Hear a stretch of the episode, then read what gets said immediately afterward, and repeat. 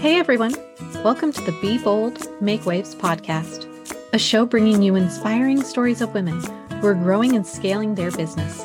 I'm your host, Laura Kåmark, a website and tech integration specialist who works with online business owners who love their work and not their website. Join me as we have incredible conversations about business, mindset, productivity, and of course, the website and tech behind the business. Let's go ahead and dive in to this week's episode. Hello, and welcome to this week's show. For those of you who don't already know me, I'm Laura Kåmark, web designer, evergreen systems, and funnel integration expert for coaches and consultants who love their work but not their tech. Welcome back. Um, thank you so much for hanging out this past couple years and we took a little break over the holiday season and I re-released some of our top episodes and let me tell you, it's been a wild ride this year so far. I was not planning on taking this long of a break from the podcast, but I ended up getting very elbow deep in email compliance. And so that's actually what we're going to talk about today is this whole change that's happening so if you have no idea what I am talking about, that's okay. I'm going to break this down, make it as simple and non techy terms as I can, and explain to you what's been going on um, in a quick and simple way.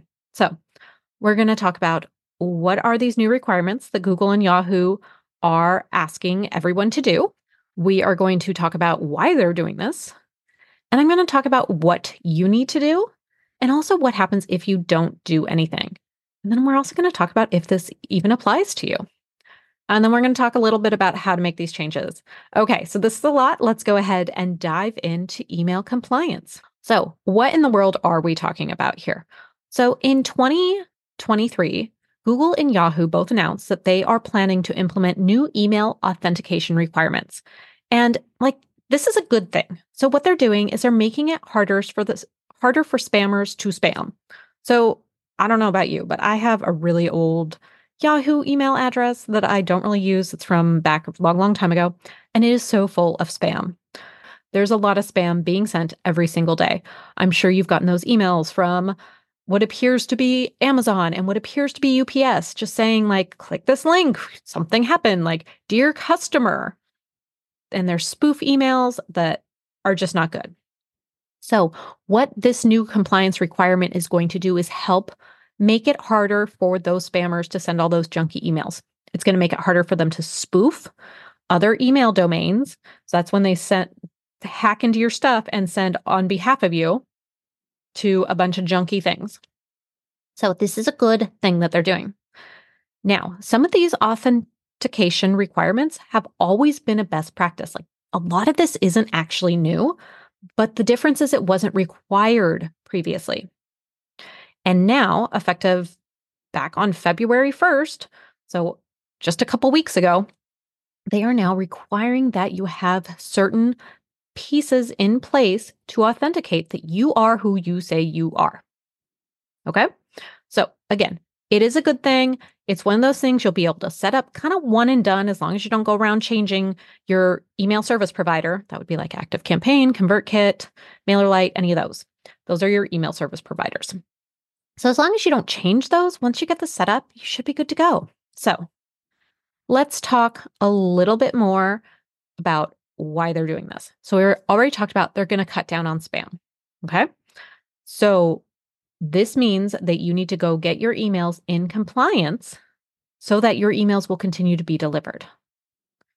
So, in the past, what was happening is say you were with ConvertKit or ActiveCampaign, you would go send out an email. And I, I, I'm with ActiveCampaign. That's where my emails come from. So, I'm going to use that in this example. So, in ActiveCampaign, I would go to send an email out to my list and active campaign would be like, hey, I'll vouch for Laura. She's a good person. She's not spamming people. Like she is who she says she is. And so I was able to use active campaign's good sending reputation of, you know, if someone signs up for active campaign they start spamming people and people report a spam, I'm to guess active campaign would shut that down. I know I've gotten junky things from uh, an account that was signed up through an email service provider and I they have like a spoofing email address or spam email complaint that you can email them to and be like, hey, this account's spamming people. Because I've done that where I've reported people who were legit spammers. And so in the past, again, Active Campaign would vouch for their users and say, they're good people. We, they can use our domain reputation. So that's not allowed anymore. Effective February 1, Google and Yahoo are like, yep, not happening.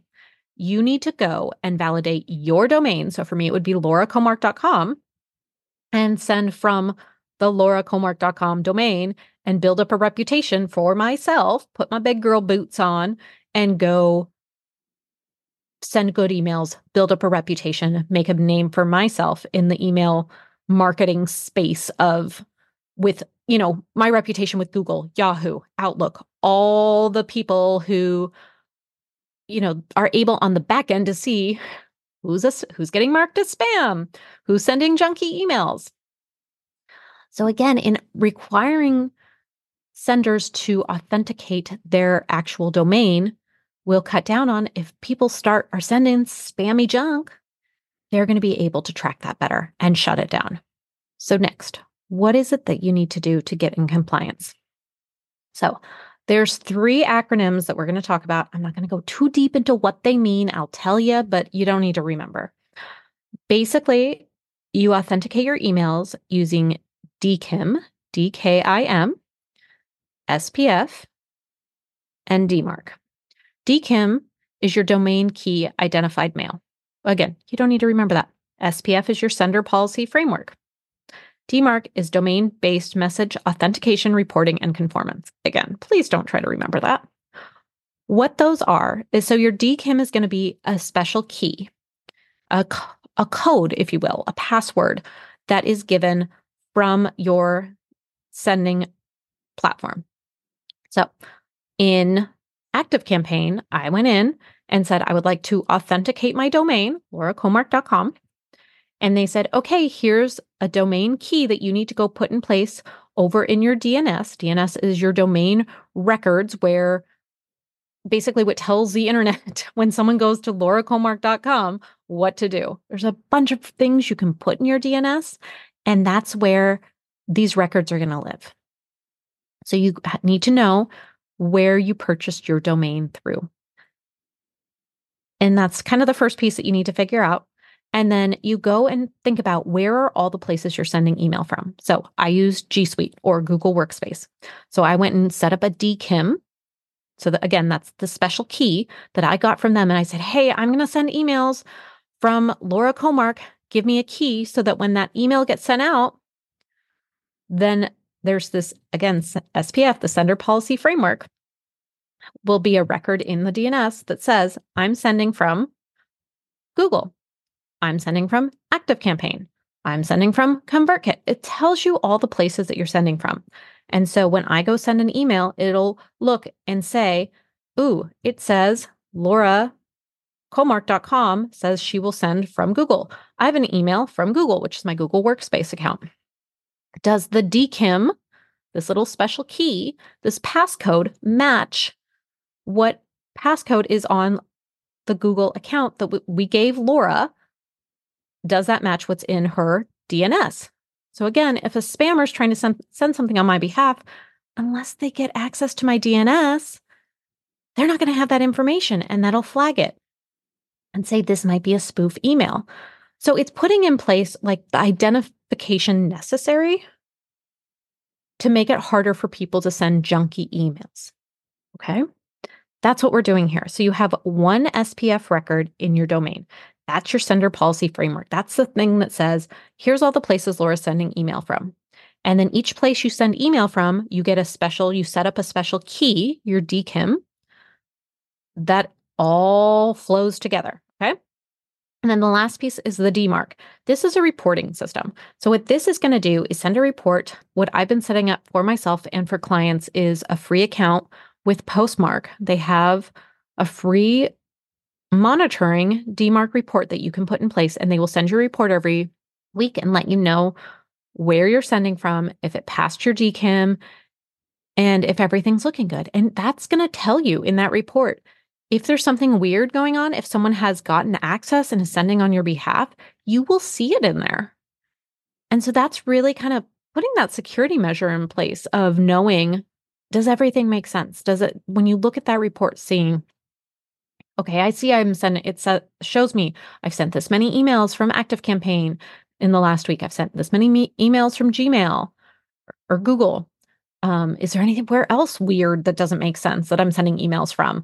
And that's where you will tell. So that's why the reporting piece is important with the DMARC is knowing that it's all lining up. Let's kind of go back over this a little bit. So, what are the things you need to do? You need to authenticate your emails using DKIM, SPF, and DMARC. This is the new requirement from Google and Yahoo. Something else you need to be doing is keeping your spam complaints below 0.3%. Now, you can monitor those spam complaints by signing up with postmaster.google.com. I have a linked below in the show notes. I have a training that shows you how to do that. And when you go do that, again, you're going to go set up the account. It's very easy to set it up. You go add your domain, and then it gives you another text record to add to your DNS. So, again, authenticate that you are who you say you are and that you have access to those domain records. And then the other piece that's involved in all this that doesn't um, have much for you to be doing is allowing people to unsubscribe by clicking, clicking just one link.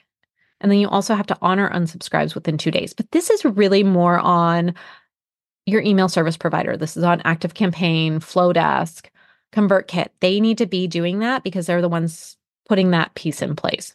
Next thing I want to talk about is what happens if you don't do anything. Right now, what's happening, if you're not authenticated, I've already seen messages come through and they have this big old message on them that says, be careful with this message. The sender hasn't authenticated this message, so Gmail can't verify that it actually came from them. Avoid clicking links, downloading attachments, or replying with personal information. So those messages are coming through. Big yellow warning message at the top. Um, right now, my understanding is they're just sending warnings, and then later on in the year, they'll just stop sending them. They'll either send them to spam or it will look like on your end your emails are being sent and they will just not get delivered. This, again, is not a nice thing to do. This is now a requirement. So before, when it was a best practice and it wasn't really pushed, and even, I mean, there were some email service providers who couldn't do it to the full extent. Um, I have a client I set it up for when I contacted the company to find out what we needed to do. They had no idea what I was talking about. And then as a couple weeks went by, they sure enough sent out an email and was like, "Oh, here's how due to these new requirements, here's how you set your your DKIM and SPF up." This is something that does need to happen. You can go go log into whoever you're sending emails with. And they should have some sort of warning message saying there are new requirements, here's what you need to do. And they can help you work through that. And then you also need to go and authenticate with either Gmail or G Suite without Microsoft Outlook or Microsoft 365, I think, need to go authenticate all these pieces. So there was a lot of buzz also at the beginning of all this because Google had this magic number of 5,000. It was, they were saying, it's only if you send 5,000 emails a day. And Yahoo the entire time was like, we're not giving a number. And now they've actually said, even if you don't have DMARC set up, you still have to have the D- DKIM and SPF setup for no matter what you're sending. So that is the piece you need to go do and get that set up. Something else that's really important, kind of to wrap this up, is that you want to make sure you're sending good emails. You want to make sure that you have a good list of people who are engaging. Because if you're sending out emails and no one's opening your emails, Google will also see that and they're going to be like, oh, this, no one's, you know, you're sending this email every week to Jane Smith and Jane doesn't ever open the email. She must not want that content. So we're going to not make this an email that goes into the inbox. It's going to go into promotions. It might go into spam. Look at your list. If you have people who are not opening, they're not engaging with you, just get rid of them. Clean your list, clean it often. Get rid of the people who aren't engaging because that's going to hurt your domain reputation. Okay. Hopefully, you found this helpful. We went through what these compliance updates are, why they're doing this, what you need to do, what happens if you don't do anything, if it applies to you, even if you have a small list. Yes, it does. And some other things you need to know, which is making sure you have a good and active list that people want to hear from you.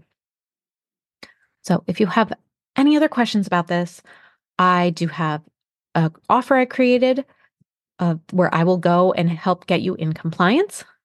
If you have questions, you can send me a DM on Instagram. You can go look in the show notes. I have it linked up to some articles on how to go make these set changes for yourself.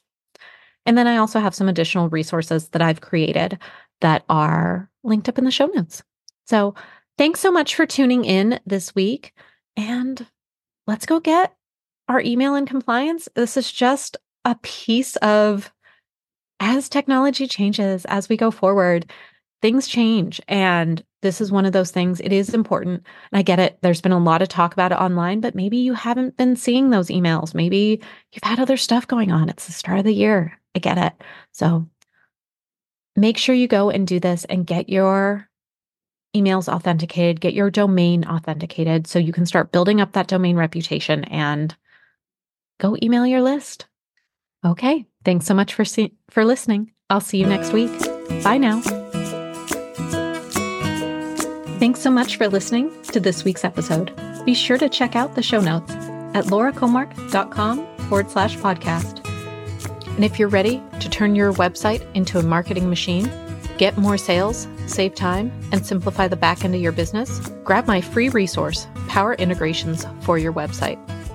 Head on over to laurakamark.com forward slash power. If you enjoyed today's episode, make sure to subscribe. And also, I'll just love you forever if you leave me a review. It helps get this podcast in front of other people that can help inspire. Thanks so much for listening. I'll see you next week. Bye now.